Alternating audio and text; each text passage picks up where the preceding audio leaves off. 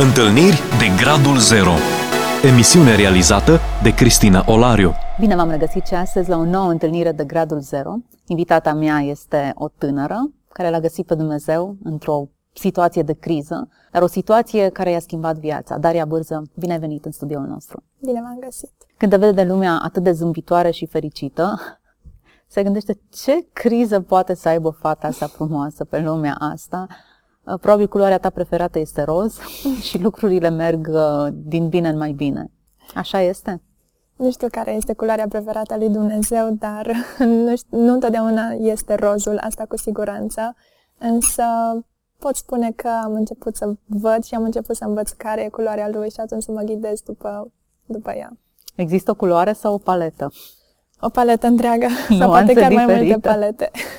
Nuanțe diferite pentru momente diferite. Ești studentă, lucrurile se pare că merg bine în viața ta.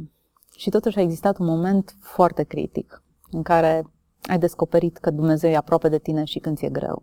Așa este. Spunea cineva recent că în crize Dumnezeu nu vorbește mai tare, ci noi înțelegem mai bine. Mm, ce bine spunea. Da, așa e. Lucrul ăsta l-am înțeles foarte clar și foarte bine în urmă cu câțiva ani, în urmă cu uh, aproximativ 5 ani, să fiu mai exactă, când eram clasa 8 pe atunci, tot într-o perioadă în care aveam examene, într-o perioadă în care uh, mă gândeam la viitor ca oricare alt elev în clasa 8 mă gândeam la ce liceu să urmez, aveam paleta mea personală de oportunități, de variante, de culori.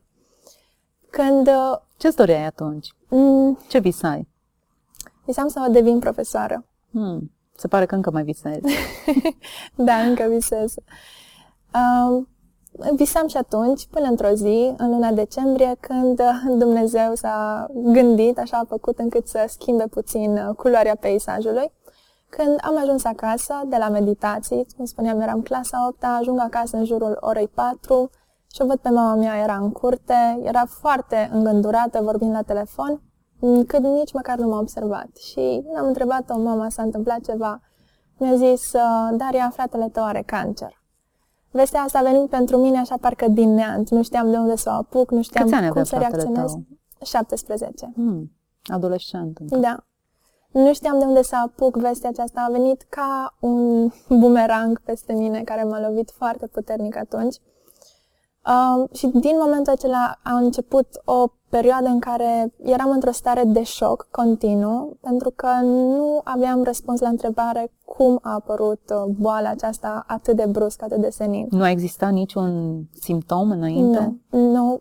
Exact în acea zi uh, mă trezisem împreună cu fratele meu, mâncaserăm împreună, ne pregătiserăm împreună pentru școală, fiecare plecase la liceu și eu la școală și când ajung acasă doar aflu așa din senin că fratele meu este bolnav și că era deja în a doua Dar ce s-a operație. întâmplat?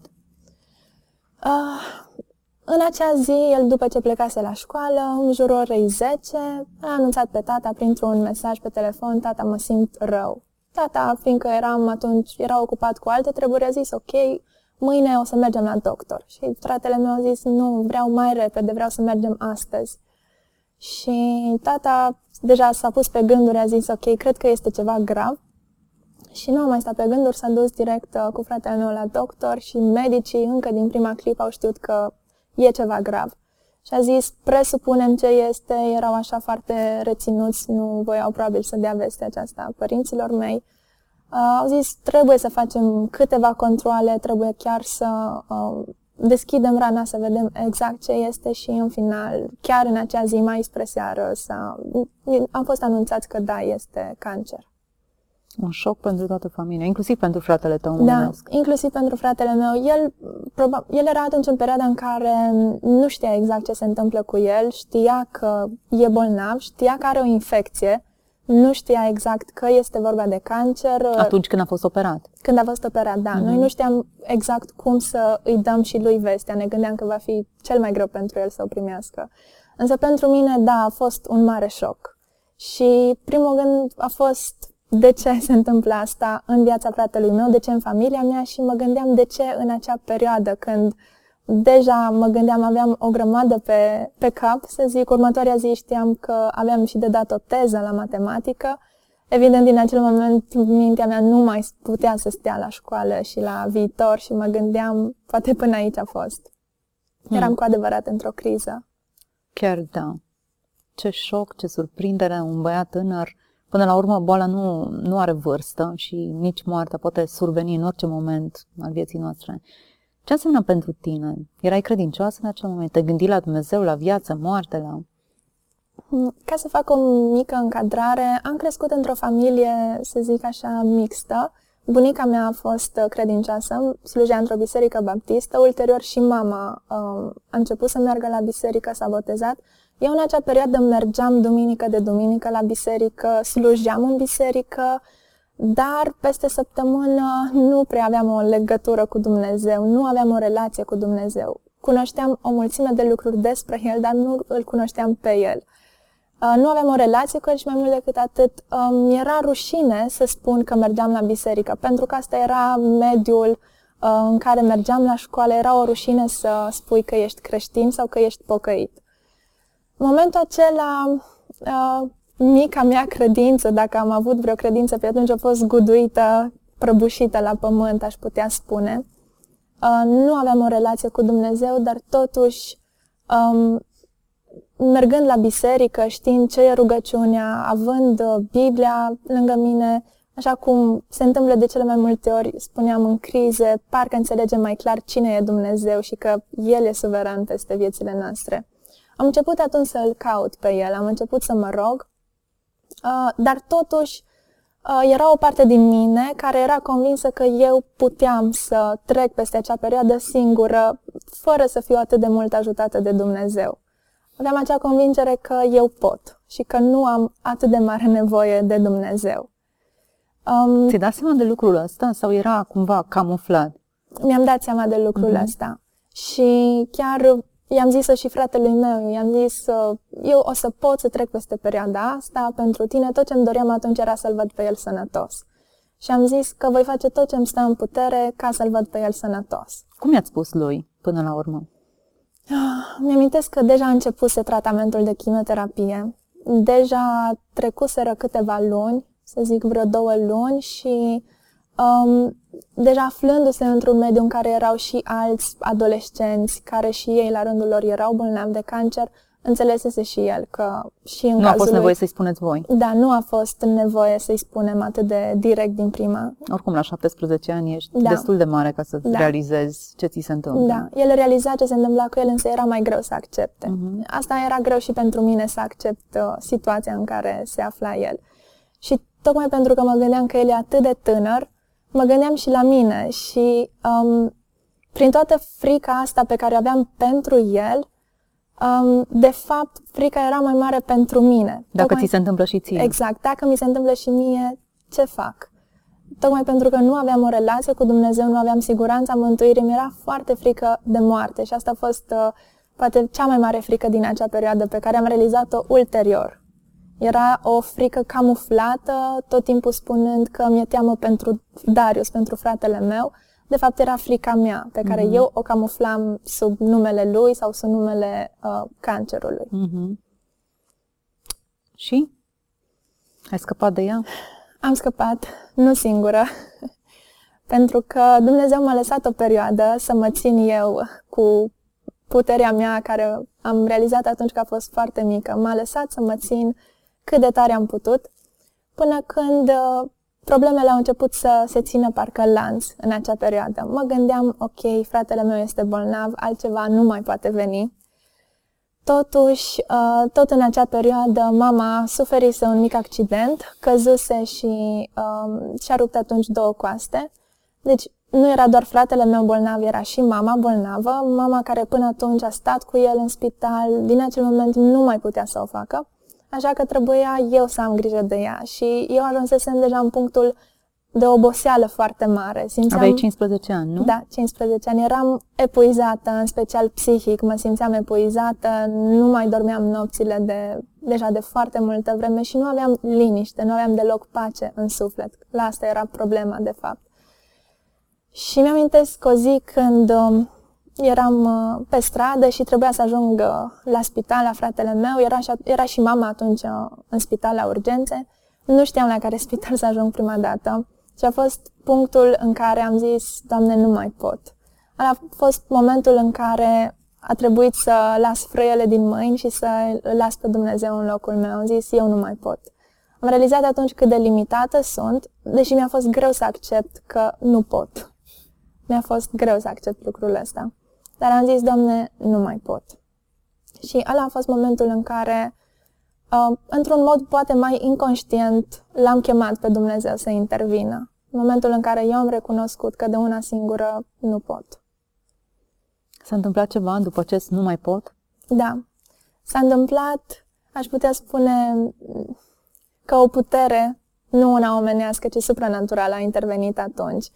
Am avut pace și am avut liniște și bucurie, știind că Dumnezeu e în control. Atât de mult cât eu puteam să înțeleg în acea vreme, atât cât eu puteam să mă rog și, să, și atât cât îl cunoșteam eu pe Dumnezeu, știam că El e în control. Circumstanțele nu s-au schimbat imediat. Nu s-au schimbat deloc.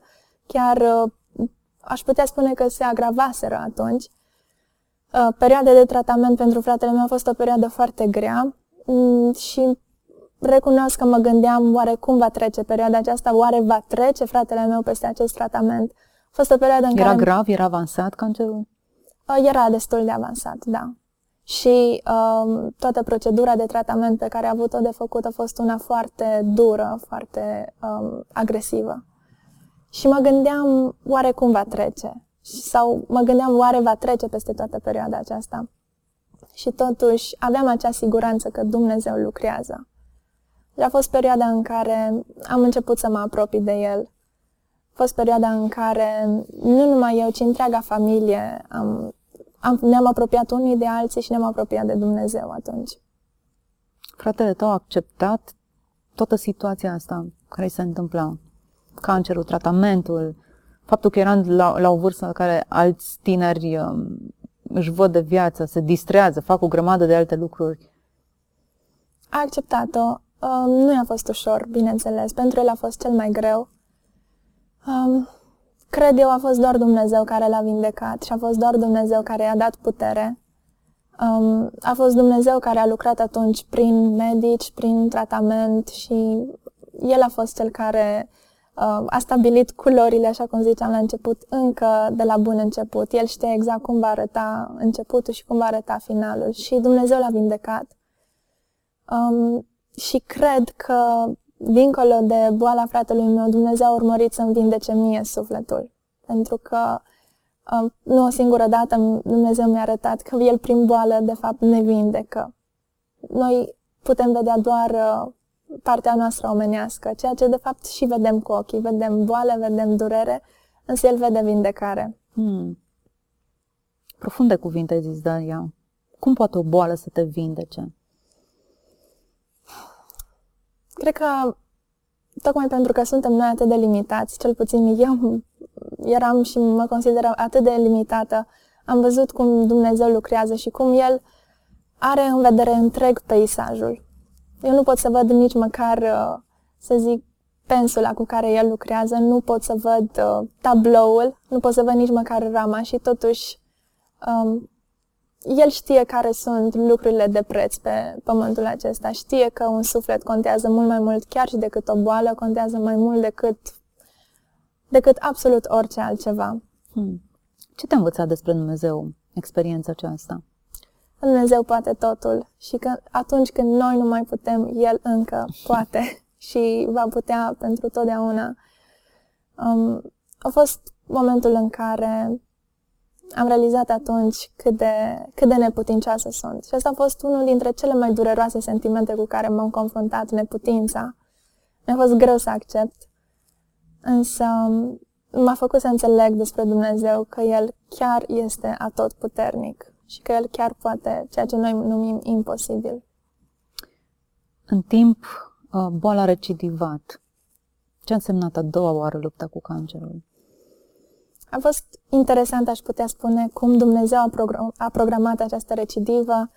Um, asta a fost după patru ani, când eu eram clasa 12 mă aflam din nou înaintea unui, unor examene importante, înaintea bacalaureatului.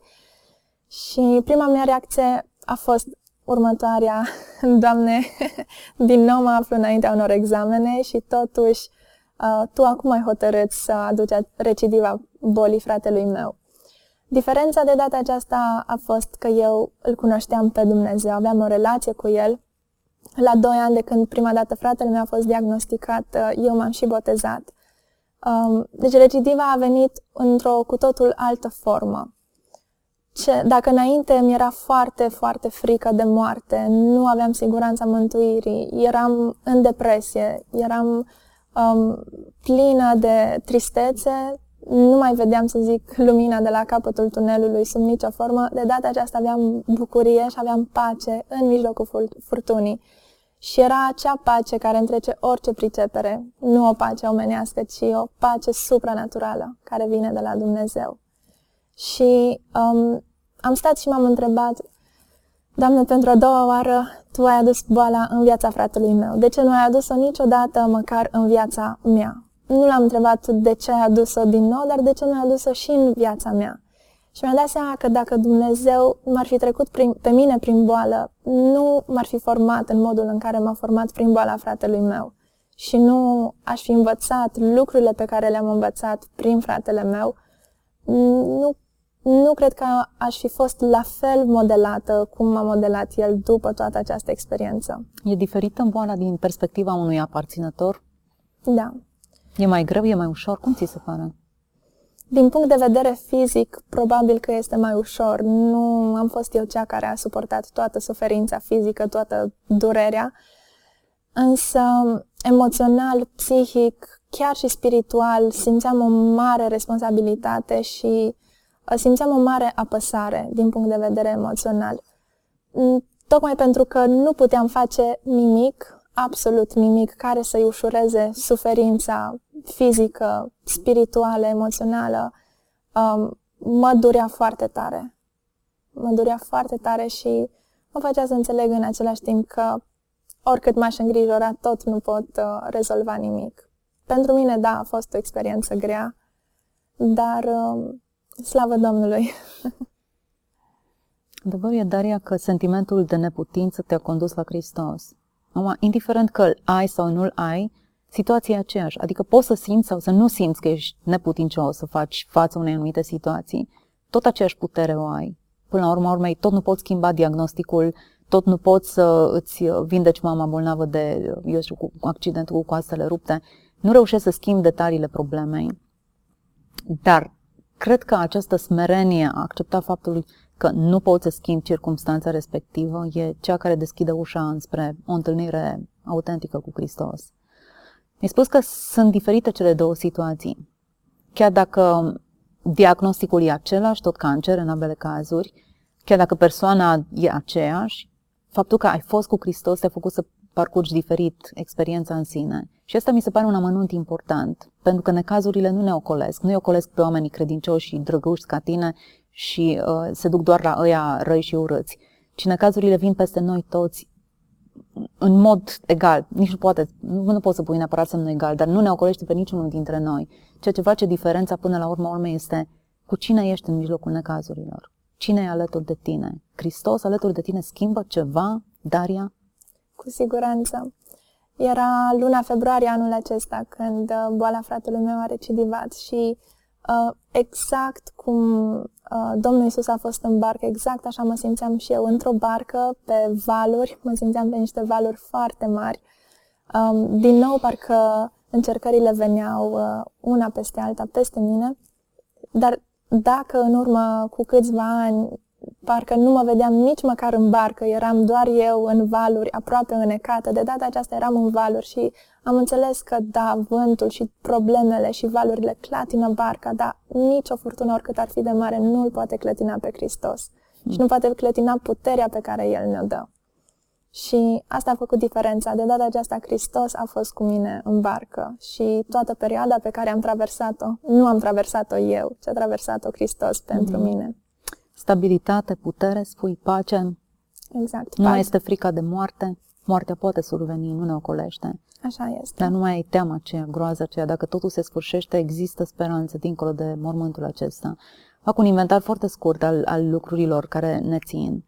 Um, mi se pare interesant, pretextul discuției noastre este boala, suferința fratelui tău. El nu este invitat la noi în studio, tu ești invitată aici, în discuția noastră. Um, dar îmi place postura aceasta. De cele mai multe ori avem invitați persoane care au trecut prin boală, prin pierdere, prin, prin cancer, prin, printr-o anumită situație traumatizantă și îi omitem pe aparținători care uneori pot trăi drame mai mari decât persoana în cauză. Persoana care suferă de un anumit diagnostic s-ar putea să se resemneze sau să aibă o stare de împăcare. Asta este experiența mea, asta este viața mea. Dar aparținătorii care resimt pierderea sau sunt în imposibilitatea de a face ceva semnificativ pentru a alina suferința celui drag, sunt de multe ori mult mai expuși. Din prisma ta, care este lecția pe care ai învățat-o? Numai Dumnezeu ne poate ajuta în absolut orice situație. Și o face? O face. O face mai mult decât noi am putea să gândim sau să ne imaginăm. Și, uh, un chiar dacă rămâne diagnostic cancer? Chiar dacă rămâne diagnosticul cancer. Și indiferent de ce diagnostic ar veni, el rămâne același și puterea lui rămâne aceeași. Un lucru pe care eu l-am făcut greșit uh, în urmă cu 5 ani a fost să mă distanțez complet de oameni și să mă închid pur și simplu în mine. Și într-un fel îmi și ziceam, ok, nimeni nu mă ajută, nici eu nu căutam ajutorul și nu voiam să-l primesc, tocmai pentru că știam că un om nu m-ar putea ajuta și că oricât de frumoase ar fi cuvintele și de încurajatoare, nu mi-ar fi putut alina deloc durerea pe care eu o simțeam. În momentul în care am mers la Hristos, am mers la Dumnezeu, am realizat, da, Doamne, Tu ești singurul care mă înțelegi, Tu ești singurul care mă poți ajuta cu adevărat. Dar ce ai făcut în timpul ăsta? Ai stat, ai plâns în camera ta, ai fost închisă, ai spus în prima oară m-am izolat, a doua situație ai făcut ceva diferit? Da, nu am stat deloc în cameră. Stăteam în cameră în momentele în care mă rugam. Și astea erau momentele mele preferate, când puteam să mă rog, puteam să plâng cu Dumnezeu. Însă continuam viața și o continuam cu zâmbetul pe buze și mergeam la biserică, mergeam în slujire, mergeam la școală și învățam și uh, în același timp eram cu fratele meu și încercam să-l ajut, să-l susțin. Și oamenii se uitau și spuneau, cum poți să zâmbești când fratele tău e bolnav? Și am zis, eu nu pot. Dumnezeu îmi dă puterea asta. Dumnezeu îmi dă liniște și îmi dă pace. Un mod diferit de a trece prin suferință, cu Hristos alături de tine. Care e situația acum? Um, Ți-ai luat bacalaureat, bacalaureat, în schimb.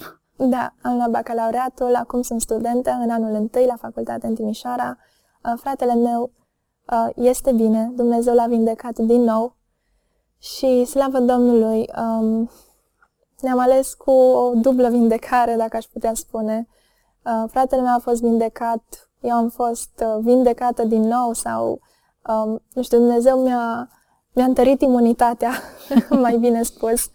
Mi-a întărit imunitatea și prin această experiență și mi-a întărit credința în același timp. Deci, um, cum spuneam și adineauri, Dumnezeu ne dă o boală ca să ne vindece. Și îi mulțumesc, îi mulțumesc așa de mult pentru toate încercările prin care m-a trecut. Dacă ar fi să dau timpul înapoi, nu i-aș cere să ia nici măcar una dintre ele. Mm, ce frumos! Și părinții tăi? Poți zice același lucru? Cred că da. Pentru un părinte e și mai greu să treacă prin experiența aceasta. Daria, mulțumesc pentru că ai împărtășit cu noi povestea vieții fratelui tău deși este experiența lui, a devenit experiența ta prin faptul în care l-ai asistat și ai trecut alături de el. Să-l vezi pe cel, o persoană la care ții foarte mult, o iubești, că trece printr-o suferință de genul acesta, e transformator pentru oricine. Dragii mei, ne despărțim aici. E interesant cum Dumnezeu lucrează în viața noastră. Uneori prin situații grele, uneori prin boli, uneori prin diagnostice inexplicabile, dar viața moartea sunt în mâna lui Dumnezeu, El decide în dreptul fiecăruia dintre noi. Dar e un părinte generos, e un părinte plin de bunătate, care în mijlocul suferinței alături de noi și care nu ne abandonează atunci când nouă ni se pare că nu mai avem nicio șansă și că orizontul nostru este întunecat. Fie ca Dumnezeu să vă vorbească în continuare și să aveți încredințarea că nu sunteți singuri. Să fiți binecuvântați! Ați ascultat emisiunea Întâlniri de Gradul Zero cu Cristina Olariu.